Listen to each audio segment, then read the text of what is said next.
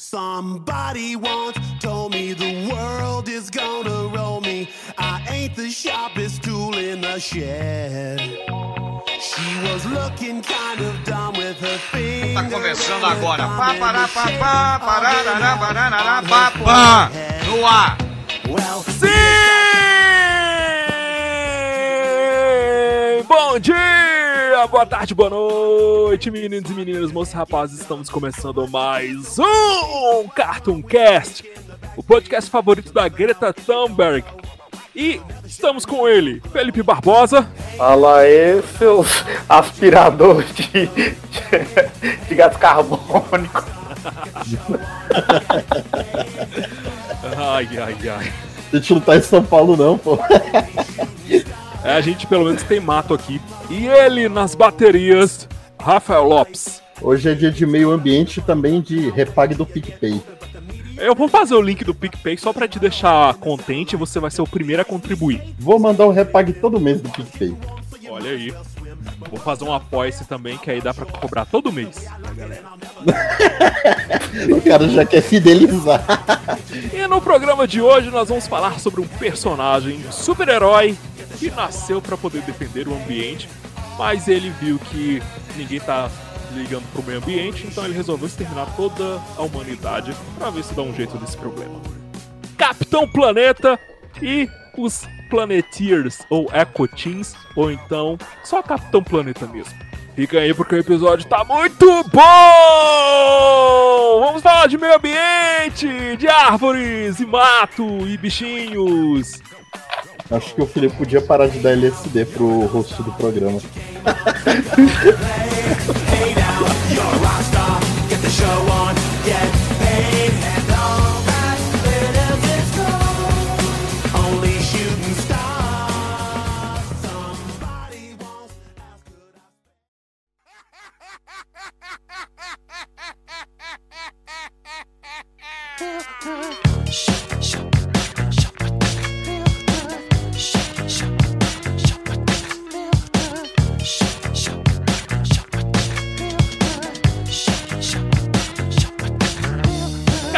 Planeta, que no original é Captain Planet e The Planeteers. É Que traduzido é o quê? Capitão Planeta e os Planetinas. Ou os! Planetinos. Ô, véi. Beleza. Capitão Planeta e os Planeteiros. Ou os Planetins. Planet... Como é que é? Planeteers. Sei lá que a tradução a gente pode ter pra Cara, Planeteers. Eu acho que planeteiro ficou muito bom, velho. Tipo, É. Capitão Planeta e os Planeteiros. eu acho que era tipo fazer tipo uma referência a teen de jovem, não? Pode E ser. os planetas jovens, sei lá, já porque é tudo adolescente ali que não tem nada que fazer, tá fugindo da escola. Eu nunca vi um desses adolescentes na escola. Você tem que escolher, ou você salva o mundo ou você é alfabetizado. Tá. Falando isso pro presidente. Para aí.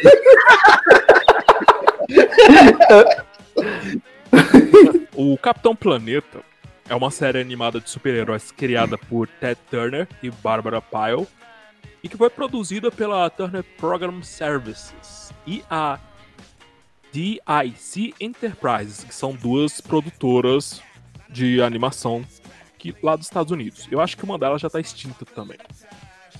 E a série ela foi transmitida, pelo menos a sua primeira temporada, entre setembro de 1990 e dezembro de 1992.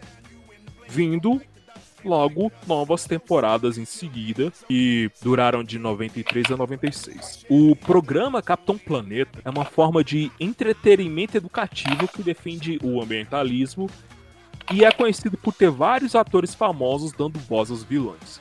Aqui no Brasil, a animação ela estreou em 1991, o ano que eu nasci, na Rede Globo, no show da Xuxa. Show da Xuxa, que, como vocês já sabem, é o programa que trouxe muitos cartões antigos dos Estados Unidos para cá. Na TV Colosso, em 93, e no Cartoon Network. Acho que vale aí fazer um adendo também. Passa. É, porque senão vai acabar passando um pouco, mas você já tinha citado, né? A criação da série pelo Ted Turner.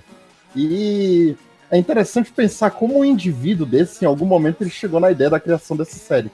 Porque, pelo menos na minha concepção, um cara que sempre foi gestor de negócio, é um dos maiores acionistas da Warner, né? Até os dias atuais. Uhum. E, e principalmente ele foi fundador da CNN. Eu não consigo entender exatamente como o- a ideia Capitão Planeta surge no meio disso tudo, sacou? Pode ser jogada de marketing também, né, pô? Mas a gente vai falar sobre isso porque nas pesquisas aparecem a relação dele entre a Bárbara e como que eles chegaram nessa ideia de criar um desenho com cunho educativo falando sobre am- ambientalismo. Antes de falarmos sobre a série em si, temos que responder a dúvida que o Rafael trouxe para nós, que é justamente como que a ideia Capitão Planeta surge. Nisso, você tem dois personagens principais, que são o Ted Turner e a Barbara Pyle. O Ted Turner, para quem não conhece, ele é, como o Rafael falou, um magnata da mídia, filântropo e um homem de negócios também conhecido por ser o fundador da CNN. Sabe a CNN? Que é Famosa te- emissora de TV. isso, emissora de TV. Que na real chegou no Brasil também há pouco tempo, né, velho? Esta é a CNN. Tem até um- uma, uma versão da China aqui em Águas Lindas, né? A CNN. via Facebook. E a CNN foi o primeiro canal do mundo a fazer um formato de jornalismo de 24 horas por dia. E tá agora em todos os países, não sei se em todos, mas em grande parte, e chegou no Brasil ano passado. E o Ted Turner, Ted Turner no caso, ele é o fundador desse CNN e é um dos principais acionistas do grupo Warner. A Barbara Pyle, ela é uma produtora executiva, cineasta, ativista ambiental e inovadora da mídia americana que foi pioneira no uso de programas de TV para informar sobre questões sociais e ambientais críticas em escala global. Ou seja, ela foi a primeira pessoa que começou a trabalhar programas de TV com temática ambiental, como, como forma de conscientizar as pessoas. Ela co-criou e atuou como produtora executiva na série do Capitão Planeta e a fundadora da Captain Planet Foundation e atualmente é uma grande apoiadora e impulsionadora do movimento Planeteers, que é um esforço mundial de fãs da série para aumentar a consciência ambiental com base nos valores do Capitão Planeta. Ou seja, além dela ter co-criado Capitão Planeta, ela criou uma fundação do Capitão Planeta e criou um movimento chamado Movimento Planeteers, que é um bando de fã do Capitão Planeta que defende o meio ambiente. Ela conheceu o Ted Turner em 1980.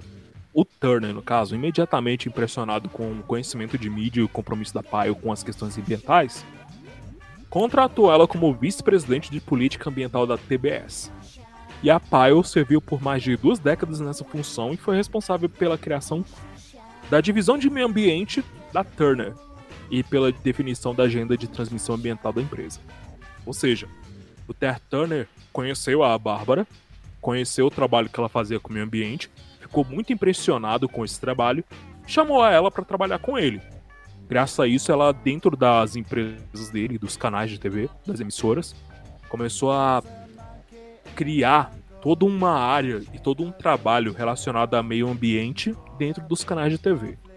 Tanto para os canais se posicionarem em defesa do meio ambiente, como para os canais fazerem programas voltados para conscientização ambiental. Simultaneamente, ela foi editora ambiental da CNN, onde apresentou e supervisionou a reportagem e a programação de notícias ambientais. Em 1980, a Pyle e o Turner juntos conceberam a série Capitão Planeta. A Pyle e a sua equipe, formada por alguns produtores, enfrentaram o desafio de produzir uma série animada que pudesse render uma geração de jovens com conhecimento de meio ambiente. Aí, Vamos parar aí um pouco. Hum. Porque esses jovens éramos nós. É E verdade. aí eu acho que isso é uma colocação muito importante. Essa série, ela atingiu você de alguma forma? Porque eu vou falar que por mim eu, eu, eu ficava puto quando tava passando Capitão Planeta. Eu ficava contando os minutos pra ver quando é que ia acabar. Porque eu queria ver alguma coisa mais interessante depois. Provavelmente jogou animação japonesa com violência. Ó, eu, eu devo admitir que não teve, não teve muita ajuda na minha formação, não. Até porque em 1991 eu não tinha noção de nada, né? Eu tinha nascido ali. Mas quando voltou a passar ali em 1993, que ele pegou na época da TV Colosso, eu tava mais interessado em ver os cachorros falantes do que um cara colorido que era a cara do Patrick Swayze, né? Tentando salvar o mundo. Observação aí. Boa observação. Pois é, pô, se você pegar uma foto do bicho e ver a cara do Patrick Swayze. Bom, ele tá servindo de alimento pra planta agora. Se servir de e assim, já o incentivo. crossover é lindo, velho. Ele já vem com a ideia de fazer um Capitão Planeta, só que com uma continua- continuação do filme Ghost. Aí ele volta como um fantasma, que em vez dele estar só apaixonado pela mulher, ele vem lutar por uma causa ambiental e pela salvação do mundo. Ghost Perfeito. 2. Ó. A volta do Capitão Planeta. Já dá um é fanzine. Ô Hollywood, tá vendo aqui, ó, a ideia perfeita aqui que vocês estão perdendo? Ô, ô Matheus, patenteie a ideia. Aproveite e Registra patenteie a ideia que registra, registra. Patente Diz, perfeita. diz a data, diz a data de hoje, fala a data de hoje, porque se isso aqui ficar famoso, alguém pode copiar. É Tá verdade. registrado. Nós estávamos falando sobre como a Pyle e o Turner conceberam juntos a ideia do Capitão Planeta, com esse objetivo de ser o primeiro super-herói ecologicamente correto. E a Pyle baseou a ideia dos Planeteers, que são tipo os adolescentes que invocam o Capitão Planeta, em algumas pessoas que ela conheceu durante a vida, antes da produção do Capitão Planeta. A série ela foi lançada em 1990 e durou seis temporadas, com um total de 103 episódios. Foi Caralho, tem mais coisa. episódio que o Hakusho, velho. Foi muita coisa. você ter ideia. Um dos caras que tava, né, o Ted, o Ted tinha grana pra caramba, ele não precisava do. Influência, do- né? do- do isso, não precisava de gente assistindo a série pra ele continuar fazendo a série. Se ninguém tivesse assistindo a série, se não tivesse dando grana, ele podia continuar fazendo a série porque o bicho tinha grana. Faz ele não precisava de uma mídia. Eu ainda fico aí a informação na minha cabeça que eu Ele não sei tem a mídia, ele cara. financiou todo o projeto dele. Porque ele Não, gostava é- dela, ou se ele amava a causa e ela apareceu ali como um meio, e aí ele uniu o útil ao agradável e jogou pra frente. Ah, pode ter esse tipo isso. Mas, Matheus, é, quando eu falo assim mídia, eu falo de mídia pro desenho, entendeu? Hum. Ele tinha a mídia dele porque ele já tinha tudo. Então, eu acho que o Capitão Planeta era mais que um hobby dele, ou então era meio que. Sabe quando você é, é gado? trabalha de filantropia também, né? Obrigado. Tipo, então, e aí, tipo, pô, o bicho, ô, velho, eu vou financiar seu projeto aí, tá ligado? E aí, tipo, ele financiou o projeto, o projeto ficou bem famoso e tal. E quando a Bárbara ganhou os prêmios, ela chamou outra pessoa pra acompanhar ela. E não fala de gado nesse podcast, porque nós estamos fazendo um podcast ambiental e gado e meio ambiente não combinam. Combina assim. Poxa, velho, se tem pasto Claro não, no as, ambiente, va- as vacas peidam, as vacas peidam e destroem o ozônio. Pasto também é natureza, pô. Aqui é ecossistema. então quer dizer que se o Capitão Planeta ele fosse um verdadeiro herói, se o Capitão Planeta fosse da DC Comics, na verdade ele seria um matador de vacas. Se bem que a DC, ela tem seu próprio Capitão Planeta, que é o monstro do pântano. Não. Mas ah, o monstro do pântano, ele, é- ele é meio que anti-herói, não? Por aí, mas ele também defende o meio ambiente, só que do jeito dele. Ele defende o pântano e o mangue, e o E pantanal. que fazem parte do quê? Não, é só pra deixar mais específico aqui, trazer informação pro ouvinte. A série ela foi muito bem recebida pela crítica e se tornou extremamente popular entre os jovens daquela época, 1980-90. Graças ao Patrick Swayze. Ficou em primeiro lugar na classificação da Nielsen por cinco anos consecutivos e foi distribuída em 120, não, 220 mercados dos Estados Unidos e exibida em mais de 100 países. Bom, apesar do Capitão Planeta ter sido uma série que a gente não chegou a ver todo, Rafael já disse que odiou. Eu, Eu, não disse que... que... odiei, eu disse É. que eu não achei relevante. Ok, não achou relevante. Apesar disso, eu acho que nós três aqui temos algum comprometimento com o meio ambiente, ou não. Ou vocês acabam destruindo tudo, vocês são o tipo de pessoa que degrada o meio ambiente. Eu Seria vim para esse inimigo podcast do preparado a não falar a minha opinião sobre o meio ambiente. Bom, Ó. mas o que, que você faz pra defender o meio ambiente? O que, que você faz pra contribuir com a, a sustentabilidade das coisas? Eu tento cumprir minha obrigação, que é o mínimo. Que é Cara, é... evitar descargas excessivas ao longo do dia. Eu tenho aquelas descargas do banho. Eu acho que isso já resolve tudo. Ou seja, ele, ele deixa as fezes acumulando no vaso até um certo ponto que tiver. Não, eu pego minha fezes, Carga. eu recolho, coloco numa compostagem e depois eu uso pra dublar algumas plantinhas. Ah, Olha só, inteligente. Cara, fezes humanas, elas não são muito boas para adubo, cara. Principalmente o tipo de planta que você cultiva, ao qual você. Ah, isso é outra coisa, ó. Eu cultivo plantas, isso também tem bastante a ver com o Capitão Planeta, velho. Cara, eu acho que existem obrigações ambientais, eu falando muito sério, Matheus. Acho que os comportamentos básicos nossos do dia a dia, eles resolvem, eles não resolvem, mas eles são significativos. Mas é meio inútil você falar no Brasil sobre o que você faz para preservar o planeta, sendo que a gente é um dos maiores produtores de soja do mundo e a gente está jogando nossa água completamente fora para produzir ração para porco e boi do mundo inteiro. Então, assim, mais da metade do nosso consumo de água do nosso país, aí, ele não é feito pela, pelo consumo familiar. É, ruralista é safado. Aí tu vai Usando falar, água que poder tá Criar boi. Tô doutrinando na escola, que é o que tem pra hoje. Pelo menos eu tento fazer minha parte do melhor jeito que eu posso. Como você diz, eu também tento não tomar banho com o chuveiro ligado o tempo inteiro. Eu já conheci pessoas que fazem isso, eu achei muito estranho. Pessoa que deixa o chuveiro ligado lá eternamente, fica lá debaixo do chuveiro. Eu não Eu faço, isso. Eu faço. Ah, então eu já tô te julgando. Estou te julgando. É, vai ter Tá compensação, pô. do ruralista aí arrombado. Já te vi jogando lixo no chão, seu otário. Eu não jogo lixo na rua. Tá vendo, Felipe? Me ajuda aqui, porra. Eu não jogo lixo na rua. Você anda pela rua, o lixo vai caminhando junto com você. Isso é uma coisa que eu tenho, que eu posso falar aqui com orgulho, que eu não jogo lixo na rua. Eu sinto pavor de jogar lixo na rua. E toda vez que tem algum lixinho, eu prefiro guardar ele no meu bolso ou na minha mochila pra chegar em casa e jogar ele fora. Mas eu não jogo Ô, lixo na rua. Matheus.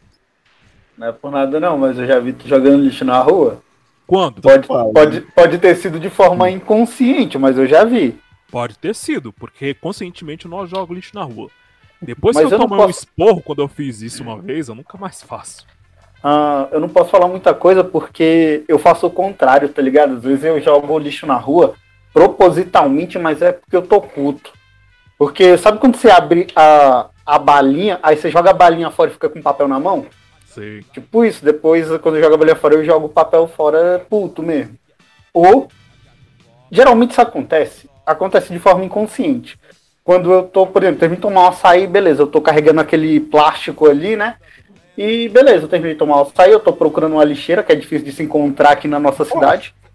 E aí, beleza, eu tô andando, daqui a pouco eu chego no final, eu chego no final da rua e eu não tô mais com o copo na mão, eu não sei onde o copo ficou.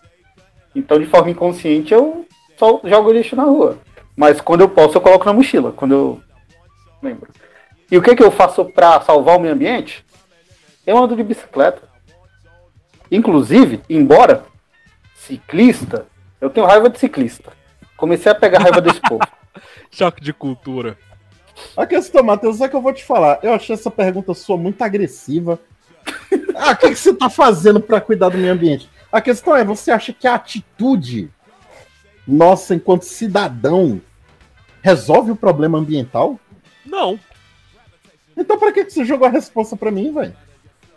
porque nós estamos falando sobre o meio ambiente. Eu tenho que Ah. trazer perguntas.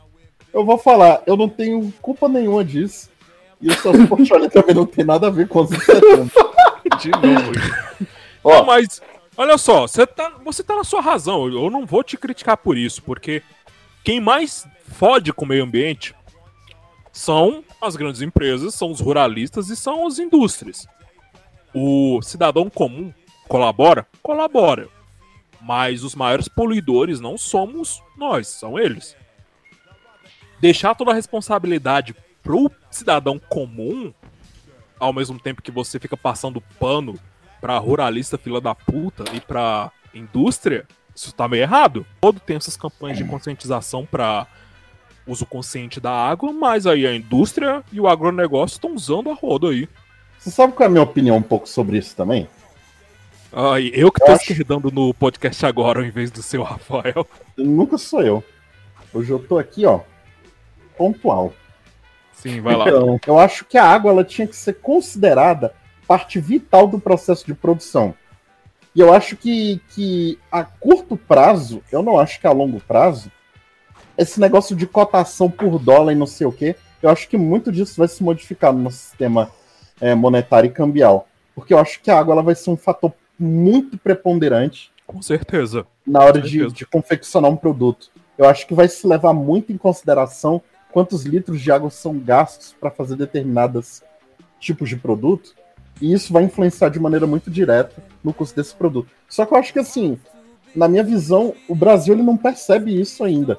E, isso é histórico, né? A gente vê que nós estamos praticando monocultura desde que Portugal ensinou isso pra gente.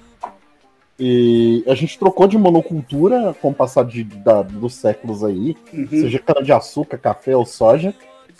E uma hora essa fonte ela encerra, né? Eu não consigo entender como o Brasil ele não consegue perceber, ou as lideranças brasileiras, e quando eu falo delas, são de todas essas últimas lideranças que nós tivemos, pelo menos aí desde a redemocratização. Como elas não perceberam é, o valor financeiro. Eu não estou falando nem do valor ambiental, estou falando do valor financeiro que alguns ecossistemas brasileiros podem representar, velho. Eu acho que deixar queimar a Amazônia para fazer pasto, velho, é queimar dinheiro, mano. Você tá plantando a desgraça da soja, mas tu tá fudendo com todo um ramo de pesquisa cabuloso que poderia estar sendo investido ali e, na real, trazendo uma fonte de renda muito mais viável, velho, do que o agronegócio, que a gente sabe que trabalha com meios, velho, de produção que desclassificam completamente o trabalhador, velho. Eu acho que o agronegócio é um dos grandes responsáveis pela desigualdade social no campo, velho. A gente percebe que os principais produtores que têm uma qualidade de vida razoável e, e tranquila são os produtores familiares, velho. O cara do agronegócio ele tá ali para explorar. Só que Tipo o assim- agronegócio, velho, ele tem alternativas para ser mais sustentável. É isso que eu ia falar. O problema não tá no agronegócio, o problema tá na forma que ele tá sendo exercido agora. Entende? Sim. O problema, o problema tá na forma que ele tá sendo administrado, tipo, como uma locomotiva sem freio. Esse é o problema, que acaba levando a, a trabalhos análogos à escravidão, né? A, Se como se diz, a poluição destruição do solo, enfim, até com o advento ali da Revolução Verde ali em 1950, todo o agrone- agro- agronegócio ele explodiu no mundo todo, principalmente ali no- nos Estados Unidos, ao qual se negou em, em assinar o tratado, que eu esqueci o nome do, é, do tratado agora, de que está dentro da segurança alimentar, que envolve ali, tipo, tentar, é, mesmo com os avanços tecnológicos e com o advento do agronegócio aí em expansão, é tentar minimizar os impactos ali, é, tanto sociais quanto ambientais. O Brasil assinou esse tratado, só que ele ainda está engatinhando aí, é, se adaptando a esses processos aí dentro do agronegócio. Logicamente estão visando simplesmente o lucro e tá uma locomotiva sem freio aí que tá atropelando tudo. Eu não entendo como gastar tanta grana para produzir ração e para alimentar a vaca, velho. Eu não sei até onde essa parada vai. A impressão que eu tenho, velho, assim, na minha humilde opinião, é que a agricultura familiar no futuro ela vai ter um papel muito importante na, na economia, velho. Não, já tá tendo, já tá tem, pô, aí tem é, 80% dos alimentos que chegam na nossa mesa, pô, vem, vem da agricultura familiar. Porque essa, essas monoculturas, é, em geral, é, que são, como, são commodities, né? Elas Uhum. são geralmente. Vol... Oi? commodities. Commodities é mais legal. Mas você tá certo, elas são commodities mesmo. Continua. Então, ela- elas, elas são mais voltadas para o mercado externo. Tanto que o seu valor ali ele é tabelado justamente pela Bolsa de Valores. É tudo é feito ali pela Bolsa de Valores. Elas são voltadas para o merca mercado externo. Pouco fica é, no, no mercado interno aqui. O que fica geralmente no mercado interno é justamente a agricultura familiar, que tem um peso muito grande aí na economia. vamos voltar pra série. É, pior que isso faz parte, mas a gente se prolongou demais. Como nós falamos anteriormente, a série ela foi produzida entre 90 e 92 e depois veio uma temporada entre 93 e 96. Essa temporada de 90 a 92 foi produzida pela DIC, era uma produtora de desenhos e outras coisas lá nos Dick. Estados Unidos. Dick. sem, o, A- sem o K. Ah, tá. Dick. A série original foi o segundo desenho animado mais longo dos Estados Unidos na década de 90, como nós falamos anteriormente, com 103 episódios e 6 temporadas. Durou três temporadas sob o nome de Capitão Planeta e os Planetenas, ou Planeteers ou Planeteiros. Produzidos pela TBS e produ pela TB produzido pela TBS e pela DIC. O tema de introdução do show foi composto por um cara chamado Tom Warhol. E o tema de encerramento, mantido pelas versões da Dick da Hanna-Barbera, é considerado uma das partes mais memoráveis da série, devido ao seu refrão cativante e pela faixa de rock que diz, abre aspas, Capitão Planeta, ele é nosso herói, vai levar a poluição a zero. Essa música de encerramento do Capitão Planeta é legal. Eu não lembro dela, cara. Coloca aí, Rafael. mundo está em perigo. Gaia, o espírito da Terra, não pode mais suportar a Isso aqui É é o a abertura. encerramento. infesta nosso planeta. Tá os dois juntos aqui, isso é Não, alfabetizado. beleza, vamos, vamos fazer uma análise rapidão.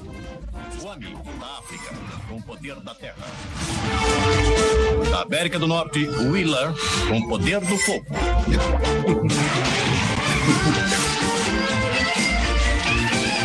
União Soviética, Linka, com o poder do Da União. Soviética.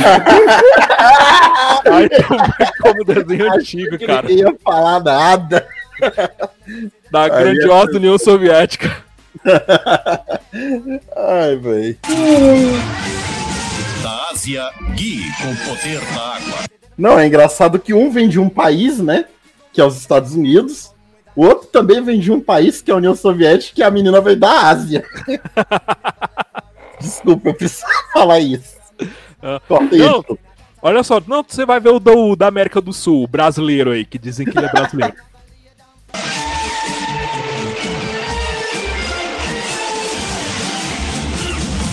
E da América do Sul, Mati, com o poder do coração. Nossa, mais Mate idiota. Com o poder do coração.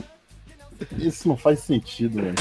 Os cinco poderes unidos formam o grande campeão da Terra, o Capitão Patrick. Swayze.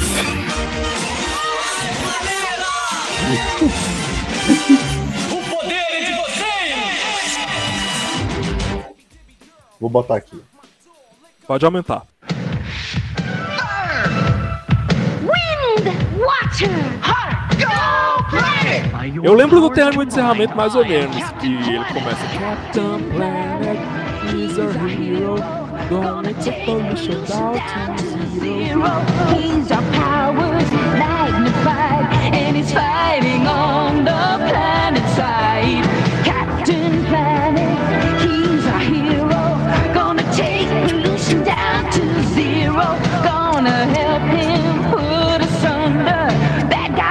guys who like to loot and plunder. Pra malhar com. Captain Planet! We're the Planeteers! You can be one too! Cause saving our planet is the thing to do! Looting and polluting is not the way! É muito da Hear hora. what Captain Planet has to say! The power is yours. Muito da hora, cara, porra.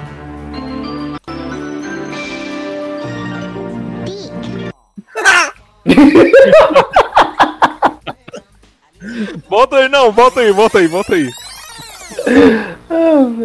É mó bonitinho no, no, no começo. Aumenta aí, por favor. ai,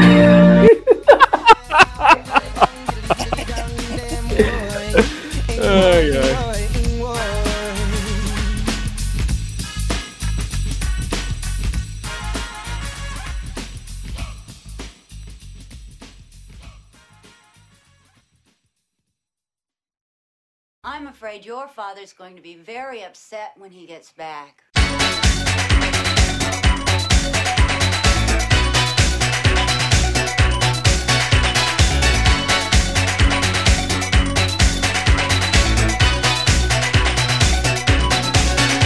Vamos falar sobre os heróis agora. Sobre esses personagens maravilhosos, incluindo os, vilões também, que dão alegria e a magia desse desenho maravilhoso que é o Capitão Planeta.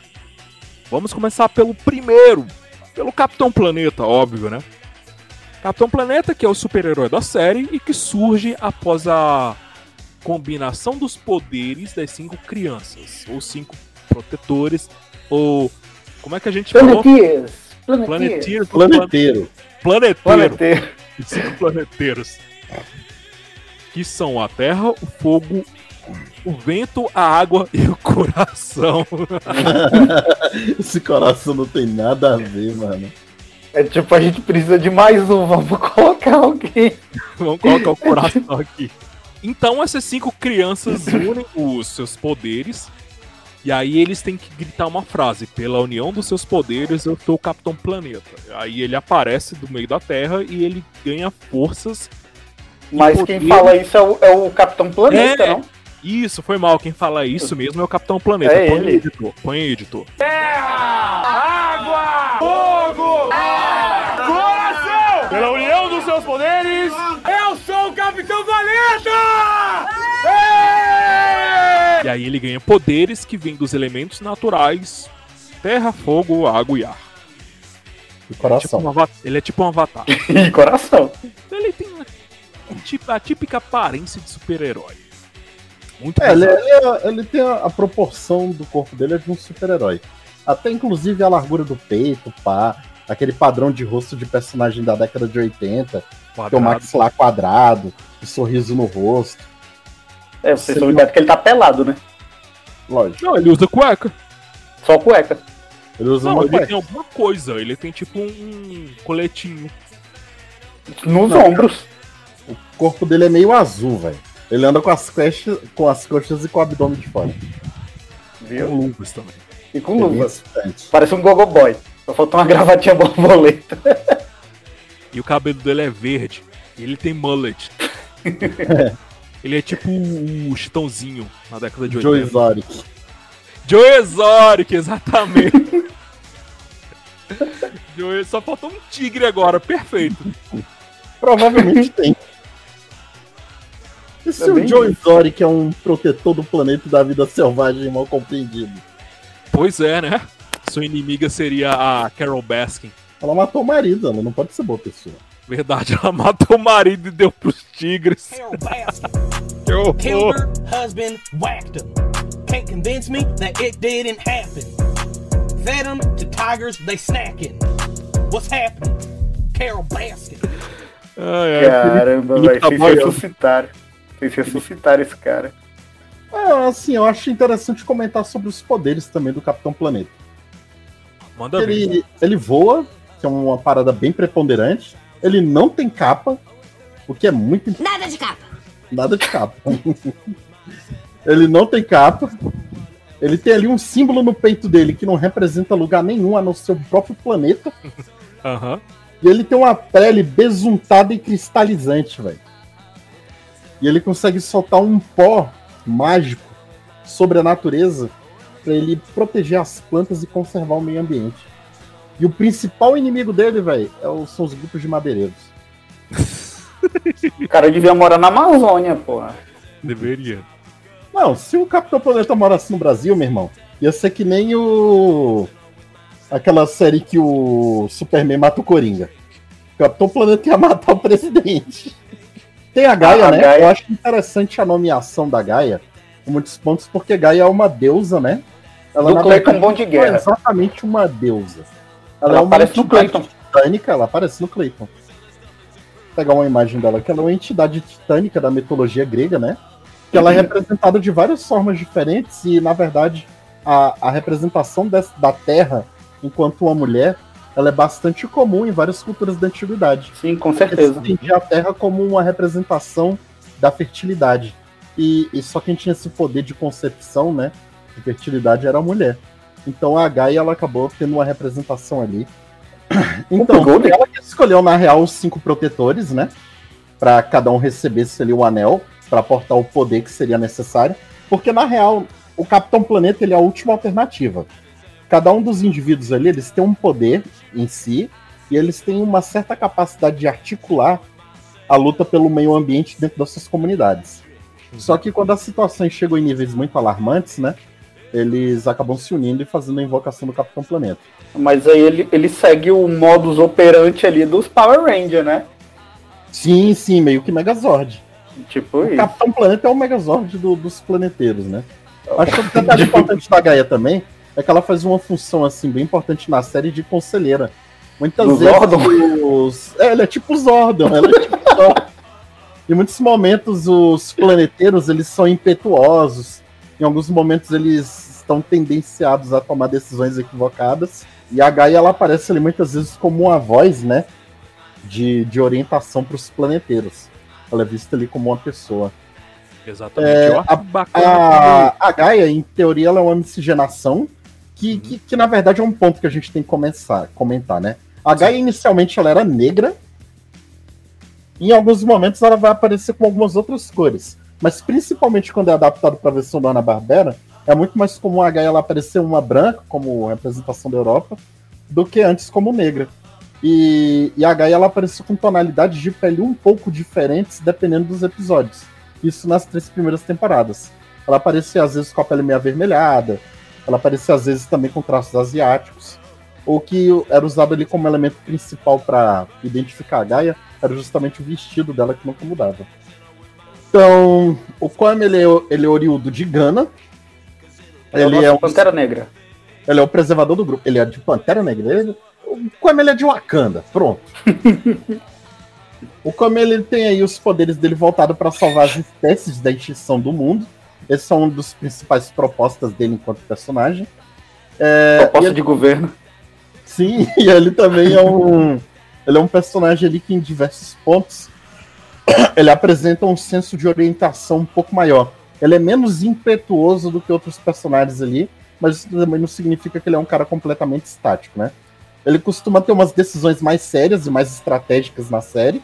Ele aparenta ser um personagem que é um pouco mais ligado à Gaia, de uma forma ou de outra, talvez por essa conduta dele. Eu não sei se é possível identificar algum deles exatamente como líder do grupo, mas possivelmente ele teria um cargo de estratégia bastante importante.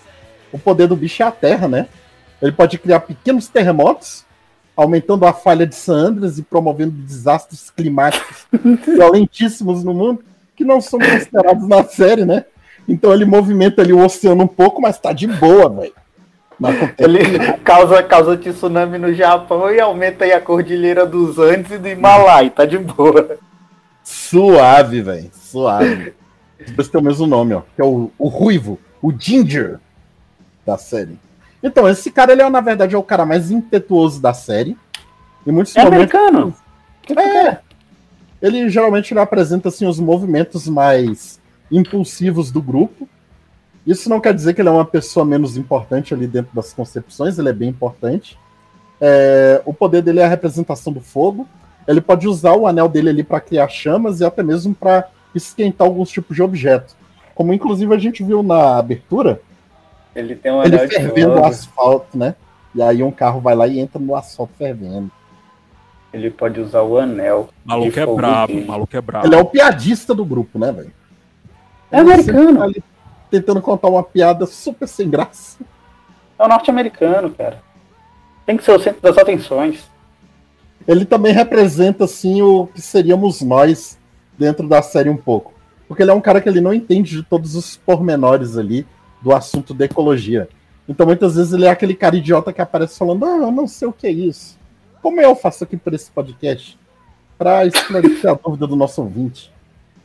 E ele representa ali a convivência humana com a cidade, né? Tipo a relação sociedade e natureza. Essa é a representação do cara, né?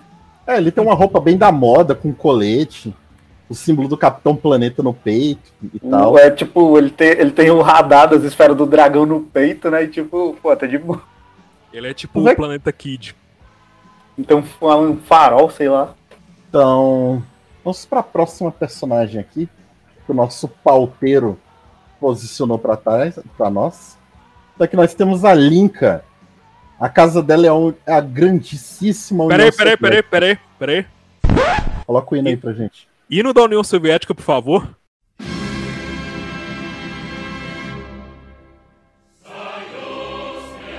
Pronto, pronto. Agora manda ver. O, a Linka, ela é das meninas ali do grupo que representa também uma, uma certa seriedade e ao mesmo tempo também um, um senso de estratégia e lógica muito grande. Ela tem um temperamento às vezes que é um pouco explosivo, mas na maioria das situações ela é uma personagem bem contida, bem cerebral, bem intelectual. É, Outro ponto também é que é colocado na série ali em alguns momentos como se ela tivesse sentido um pouco de inveja do, do, do- do Ruivo, né? Do Joe Wheeler. Ele se O que, que tu queria, mano? É, O que, que tu da queria Guerra fim da Guerra Fria ali, cara? A União Soviética não existe mais. Acho que outro detalhe também que é importante colocar é que assim, todo grupo, né, ele pensa sempre no conjunto. Ah, o meio ambiente, o planeta, as plantinhas, as plantas, as árvores. E ela não, Dominar a. Europa Oriental. Dominar a Europa Mas a Linka não, ela é uma personagem que ela sempre pensa mais na condição das pessoas e na condição humana do que necessariamente na condição do planeta acima de tudo. É socialista, cara. Tipo, É. o, o- que impulsionou a União Soviética foi é, o poder da União Soviética tá justamente na extração de recursos minerais ali. Tá pouco se fudendo pro meio ambiente, pô. Quer, tipo assim, quer ajudar as pessoas, mas enfim, tá ali. Então aqui a gente continua, né? A Di, ela é de origem asiática. Devido a várias pesquisas aqui do nosso pauteiro, ele que ela é tailandesa, que é importantíssimo. Então, a personagem da Di, assim, ela é uma personagem que ela sofre com vários estereótipos possíveis. Ela já é apresentada no, início da abertura como a personagem asiática.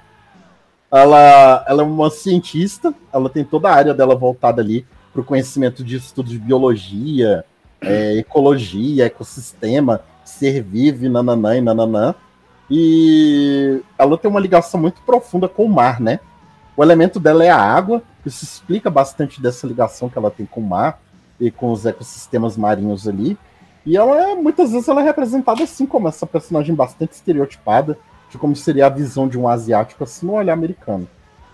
O elemento dela é a água, ela pode controlar ali algumas correntes de água, fazer alguns redemoinhos de água também, e possivelmente até criar uma tsunami. Já viu que os malucos aí só controlam desastre, né, velho? Tipo, é terremoto, incêndio, Terremoto, é tsunami, tufão, é E aí tornado. tudo tá errado, chama o Capitão Planeta.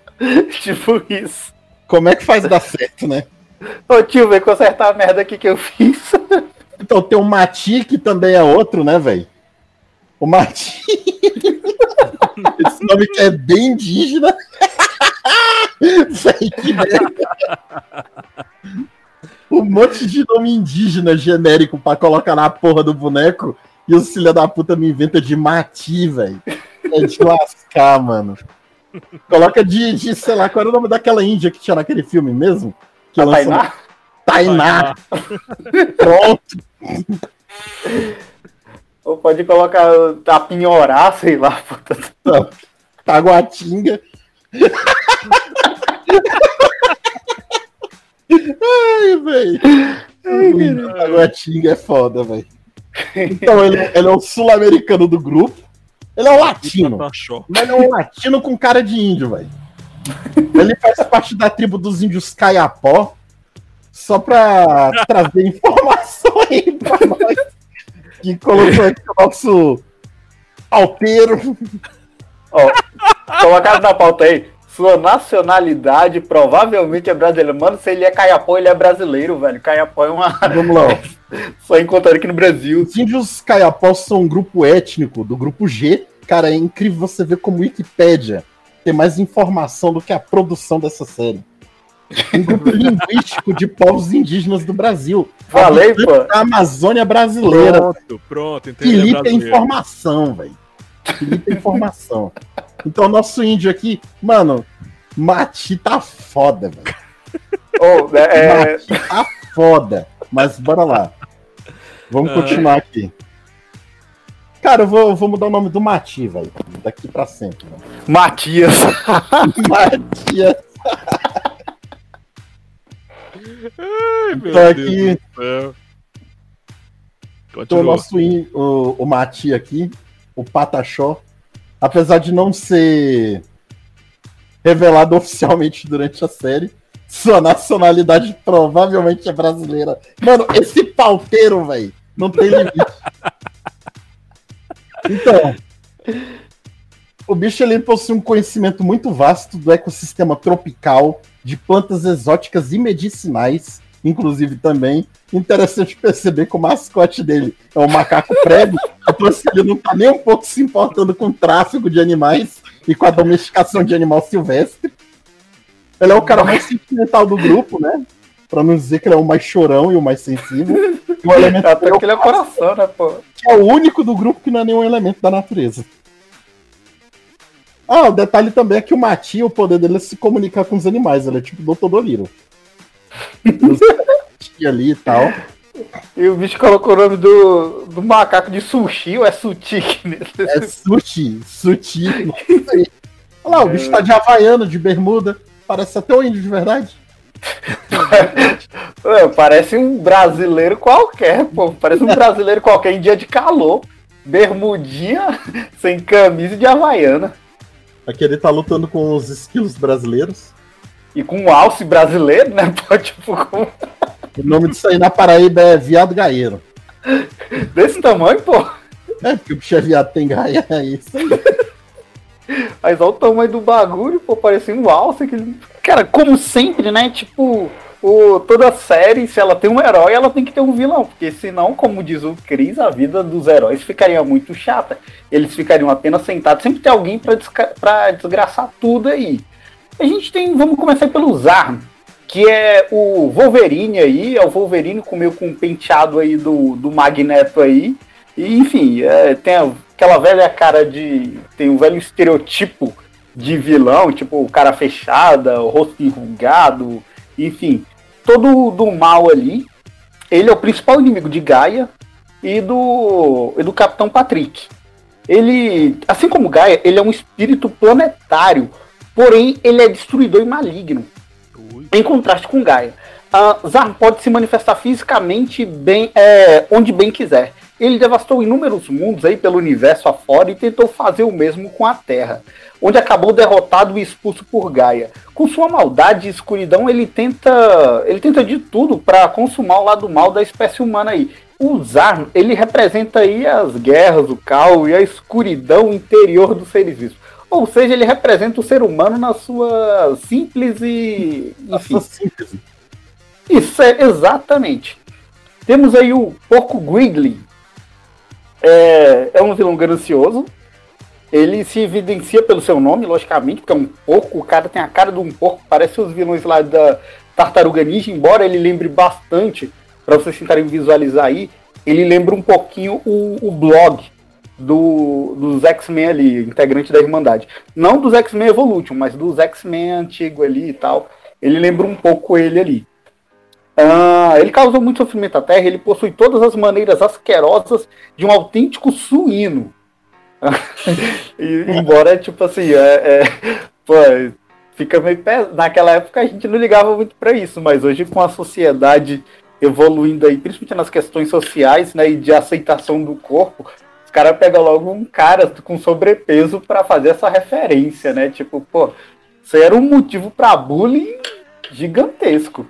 Isso é motivo pra cancelamento hoje em dia. Exatamente. Ah, tanto pelos hábitos dele, né, pelos grunhidos, ele, ele lembra bastante assim um suíno. Ele, como diz, é bem isso. Ele até tem roupa, né? Ele tem uma, ele costuma usar uma roupinha verde, também de militar.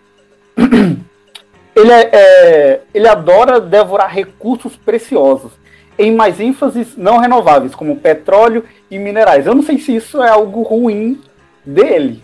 Tipo, pô, se ele tá comendo petróleo, tipo, ele tá diminuindo ali a emissão de gases poluentes é, provindos aí de combustíveis fósseis. Eu não sei se. tivesse comido ali toda a reserva da Vale, velho, não tinha tido problema. Não tinha, a gente não tinha tido problema ali em Brumadinho e Mariana, né? Se ele, enfim. Então eu não considero ele muito bem um vilão se for analisar por esses pontos. E ele, repre- ele representa o perigo da industrialização gananciosa e sem controle. Inclusive, acho que eu vou até passar esse desenho para os meus alunos, que a gente está falando bastante dessa da industrialização ali e, do, e dessa questão do meio ambiente aí. Temos aí o, a doutora Blight, Blight. Blight, né? Ela é uma cientista cruel que se empenha em criar novas toxinas, monstruosidades biológicas, espalhar poluição e, e outras que envolvam seu intelecto. Hã? E sensualidade também. É, com certeza. Tipo assim, vamos ser sinceros, ela. Ela tem. Ela é gata. Ela é, tipo assim, foi uma personagem bem trabalhada, beleza que ela tem a cara lá do príncipe Zuko do Avatar, né? Mas enfim. Eu não vou julgar, porque todo mundo, enfim, ninguém é perfeito. Ah, o, por falar né, em intelecto, Blight possui como ajudante o supercomputador chamado Mal, ironicamente se chama Mal. E ela representa aí o, o uso mal e sem ética da ciência e da tecnologia. Basicamente algo que a gente vê aí com o agronegócio atualmente, né? Ela defende Tipo- clonagem. Mas clonagem. Tu acha que clonagem seria algo ruim? Célula tronco. Seria algo ruim? Em seguida, seguindo essa coisa dos vilões, nós temos o Doutor. Doutor não, desculpa. Nós temos o Lutem Plunderer. Nome esquisito. Ele adora dinheiro mais que tudo, sempre vestindo elegantes ternos geralmente feitos de pelagem animal e com cabelos presos em rabo de cavalo. Este obscuro magnata se utiliza de fazer o mal de forma mais ampla aos seres vivos em sua viciante busca financeira. Ou Eu seja, posso dar um adendo aqui sobre algumas Sim. informações? Aham. Eu acabei de perceber aqui, eu demorei um pouco, mas agora eu percebi. Então vamos lá, é. O Hoggett Gridley. É Gridley de ganância, então se completa aí no sentido da palavra. Sim. É, e o cara do looting, né? Loot é você pegar, roubar, né? Uhum. Então por isso que o nome dele é nesse sentido. Muito Eles bom, colocam aí. algum elemento da personalidade do personagem relacionado ao nome dele. Ou E seja, Blight? Eu não sei o que é Blight, mas Blight doutora no nome. é foda. É podre em inglês, né? Blight. É Blight? É podre? É. Segundo o nosso pauteiro, é. É verdade. mas esse Lutem Plunder, que como você falou, Lutem vem de loot, e loot é tipo pilhar, saquear. Ele ganha dinheiro em cima da exploração dos animais e da exploração da floresta. Ou seja, ele é do agronegócio. É um investidor do agronegócio. Investidor caralho, ele é explorador. E o vilão representa o capitalismo desenfreado. Tá vendo? Nada de bom pode vir desse sujeito. É, ele. Pô, mas assim o como o capitalismo como um todo. ele tem uma cara de cafetão do caramba, pô. Ele é o próprio estereotipo de cafetão. Eu só queria pontuar nesse podcast que eu não tenho nada contra o capitalismo. Tem que E nem contra o Celso Portioli. E o Celso Portiolli não tem nada a ver com o que você tendo. Bom, tem um, um dos vilões aqui que vale a pena ser mencionado, porque envolve uma questão curiosa em torno do, do nome dele. Então vamos falar sobre o personagem e depois a gente fala sobre essa curiosidade. Esse personagem é o Dr. Duke Nukem, que é um homem revestido com pedras radioativas douradas. Isso não era um jogo? Calma, nós vamos chegar nessa parte aí. Essa é a curiosidade, mas a gente vai chegar nessa parte aí. Estraguei a surpresa? Estragou a surpresa. então, ele é um cara revestido com pedras radioativas. Ele está sempre em busca desse tipo de material, ou seja, material radioativo, não só para consumir, mas também para contaminar a Terra com sua radiação. Ele se veste com roupas de turista havaiano. a gente tá vendo ele aqui, ele é muito ridículo. Beleza, esse Dr. Duke Nukem ele é viciado em radiação e quer radiação para poder ficar mais forte e contaminar a Terra ao mesmo tempo. E Ela ele é gosta de tomar banhos né? radioativos. É Isso só mostra o estereo... Isso só mostra a visão estereotipada que as pessoas têm acerca da radiação, porque radiação é boa. Radiação Não, é nossa eu vim aqui dar a minha opinião. Eu acho que esse cara ele é o que representa melhor os Estados Unidos. Porque ele é o cara ensandecido por radiação, certo? E ele usa a radiação para contaminar o mundo. E a prova concreta que a gente tem que os Estados Unidos está disposto a gerar câncer em milhões de pessoas da sua própria nação, sem se preocupar com sua qualidade de vida, é Three Mile Island, velho. Então, esse Dr. Duke Nukem, ele é o doutor Estados Unidos da América. Ele rouba a radiação e ele polui o próprio país e destrói todo mundo com radiação. É, mas voltando no que eu tava falando, a radiação é nossa amiga. Você não precisa ter medo da radiação. Não, pô, Uma só radi- pegar ela e levar pra casa. Mostrar pra todo mundo que brilha. É, passa na língua, comer, brincar com ela. Goiânia tá aí pra provar que dá certo.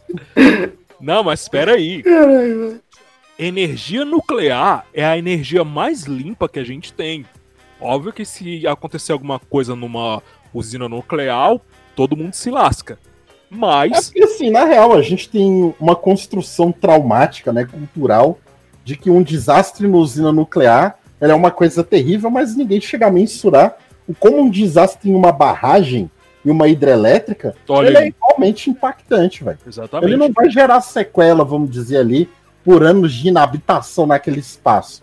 Mas definitivamente uma barragem que se rompe, ela destrói todo e qualquer tipo de meio de vida que tiver no caminho. Continuando.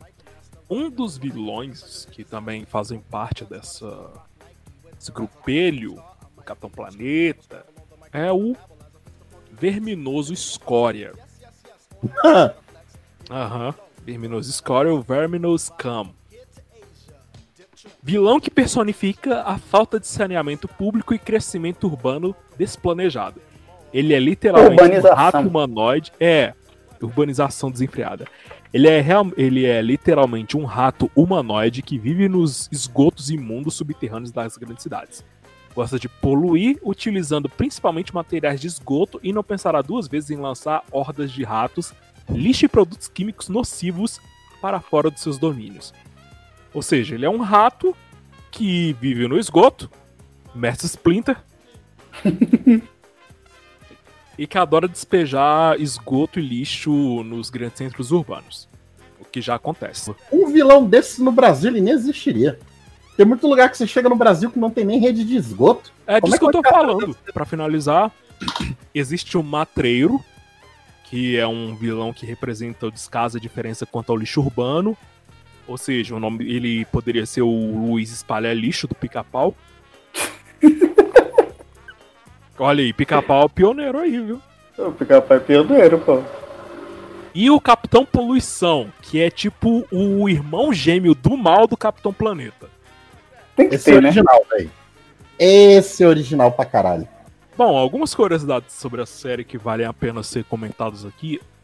Uma delas é de que, desde os anos 90, foi cogitada uma adaptação live action do desenho para os cinemas. Só que nunca saiu do papel. Graças a Deus, né, velho? Prova ainda que Deus existe.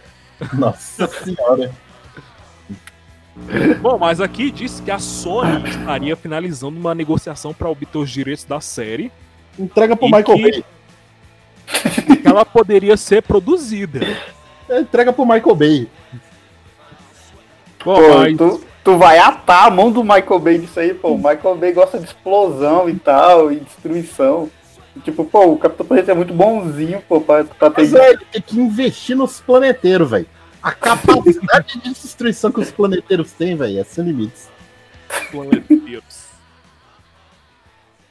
Bom, mas eu até dou um- uma certa razão pro Rafael, porque nós sabemos que adaptações de desenhos antigos pra filmes nunca dão certo. Não, calma aí, nunca é um termo muito forte, velho. Nunca dão certo. Primeiro, nós temos o desenho do He-Man. Foi horrível, foi horroroso, não deu certo. Ah, mas, mas olha o ano, Pô, velho, que é tu tá. filme. Foi contemporâneo, velho. É, mas G.I. Joe também não foi lá grande coisa. O G.I. Joe foi massa, Conan pô. Conan é um bom filme. Pô. Ah, é que tá na pauta do, do, do Matheus. Olha o elenco, velho. Mike Goff, é o produtor do Patriota e a tá. Olha, olha que filmou ele foi produtor, velho. O Patriota. Don Murphy e Susan Medford, produtor do Gigante de Aço. Filmão Olha aí, também. Filmão, filmão. Filmão. Porra, um filme do caralho, velho. E a parceria com o Leonardo DiCaprio. o presidente ia boicotar esse filme, velho. Ele não ia ser lançado no Brasil, velho. Verdade. Bom, outra das curiosidades que vale a pena ser comentadas aqui é que o Capitão Planeta nem sempre lidava apenas com questões ambientais. Tinha outras situações que exigiam os trabalhos e esforços do Capitão Planeta. Como, por exemplo, num episódio em que foi abordado o tema do, da AIDS, do HIV. Foi ali pelo 11 episódio da terceira temporada chamado A Fórmula do Medo. Que teve o vilão Verminoso Escória, que a gente já comentou anteriormente, que é o vilão que adora lixo. Convence a população de um pequeno vilarejo que a AIDS pode ser transmitida pelo contato com o portador do vírus. E a cidade começa a atacar o portador de HIV, que era um garoto soro positivo. Daí o Capitão Planeta e seus guardiões aparecem para derrotar o vilão e educar a população sobre a doença e como evitá-la. E, inclusive, esse garoto, personagem com HIV desse episódio, ele é dublado pelo Neil Patrick Harris. Interessante Quem- saber disso. Quem não sabe, o Neil Patrick Harris, ele é o Barney do How I Met Your Mother. Acho que ele também teve várias participações no Saturday Night Live, não é? Eu acho que sim. Acho que sim. Uma das curiosidades que eu tenho que mencionar aqui, que eu fiz referência a ela no bloco anterior, é sobre o Dr. Duke Nukem. Porque o nome Duke Nukem, ele é muito parecido com o jogo Duke Nukem. E tudo isso, o personagem e o jogo, tiveram um envolvimento aí que poderia gerar um processo para Warner, que era quem detinha os direitos da série do Capitão Planeta. Então, temendo um processo por parte da Time Warner, a equipe do jogo do Duke Nukem alterou o título do, o título do game para só Duke Nukem. E mais tarde eles descobriram que o nome não havia sido registrado, o que lhes permitiu retomar o nome do protagonista e da franquia para Duke Nukem. E como é que ia ser? Duke Nukem. Hum. Duke cu. É. Duke Nukem e Duke Nukem. Duke cu. Então, com medo do processinho, o processinho, a galope, eles resolveram mudar o nome do personagem. Como o nome não estava registrado, eles tomaram um nome e acabou sendo o que a gente conhece até hoje, Duke Nukem. É, antes tarde do que nunca. que horror. Que piada bosta, velho. Ué, mas faz sentido, pô. Faz sentido, mas é uma bosta. Não, porque eles descobriram que não tinha sido registrado antes tarde do que nunca.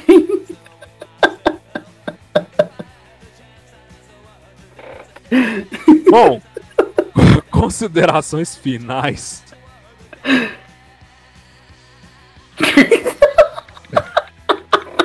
ah, é, isso é o, o Don Cheadle quando ele tentou fazer uma paródia do Capitão Planeta. É sério, o, o. Como é que é o nome do personagem dele? Dos Ele é o? Falcão, sei lá. É, Não, ele não É o não. Patriota. não, Não. é o, o máquina de combate. Isso, ele é o É, máquina de combate. O máquina de combate já foi o Capitão Planeta numa paródia que tem no YouTube. Vocês podem encontrar aí. Contrai. Meu Deus do céu, isso é horrível, cara. Que coisa horrorosa.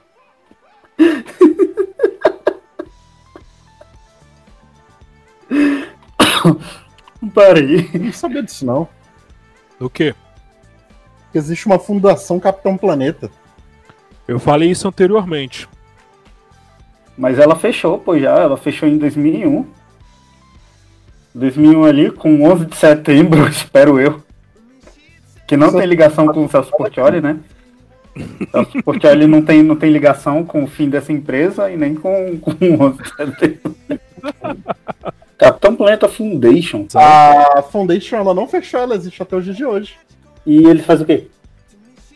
Eles lutam pela preservação do planeta, né? Que é o que o Capitão Planeta faz. Ó, eles têm um projeto Aprendendo no Jardim. Eles têm um negócio chamado de Projeto Herói. Em que eles levam guildas. eles levam estudantes para fazerem diferentes Não, de- não, eles não levam guilda, seu burro. Não, eu tô zoando, cara. Eles levam estudantes para Não, estudos Calma aí, calma aí, calma aí. Eu vou ter que, eu vou ter que te corrigir aqui, burrão. Ah, eles desafiam e guiam os estudantes a fazerem uma diferença no O que foi que eu local. falei? Eles, você falou, eles levam guildas. Eu já falei que eu tava zoando, porra! e o bicho falando, repetindo, mano. Porra, editor, corta isso aí, velho. Tá precisando de um WhatsApp aí, hein? Eu não faço inglês não, seu marqueteiro de, de, de minha tigela. Tá, e esse Ocean Heroes aí, o que que é? Ué, tu não é poliglota? Lê aí. Eles ajudam, treinam e conectam pessoas que estão empoderadas dentro das causas de campanhas ambientais, sociais e que estão envolvidas também nos impactos na comunidade. Bom, nesse episódio nós vimos que Capitão Planeta defende o meio ambiente, mas se ele estivesse aqui no Brasil, ele ia acabar matando todos nós, porque nós não defendemos o meio ambiente e a Amazônia tá queimando junto com o Pantanal. Se o Pantanal tá queimando, já era, não vai existir mais remake de Pantanal, que a Globo planejava fazer e agora não vai ter mais. Descobrimos também que tudo isso é culpa do agronegócio. E hoje também descobrimos que o Celso Portioli Celso Portiolli não não teve nada a ver com 11 de setembro. Isso é importantíssimo, pô. E importante, vou colocar mais uma informação aqui nesse programa. O Celso Portioli não teve nada a ver, eu repito, nada a ver com o acidente de Chernobyl. Como de costume, nós encerramos o- cada podcast com alguma piada. E nós temos duas pessoas aqui, três, se isso me incluir, que não sabem fazer piada nenhuma. Ô, ô, Felipe, procura uma piada aí do Ari Toledo sobre meio ambiente. Dari Toledo? Aham. Beleza, pra agora. Aí. Qual é o tipo de música preferido das plantas? Não sei. Que merda. É o, é o reggae. Ah, não! Tá bom, acabou por hoje. Acabou por hoje. Essas piadas de Ari Toledo não dá pra mim. Acabou, acabou. Até a semana que vem, pessoal. Tchau. Falou, galera. Um abraço.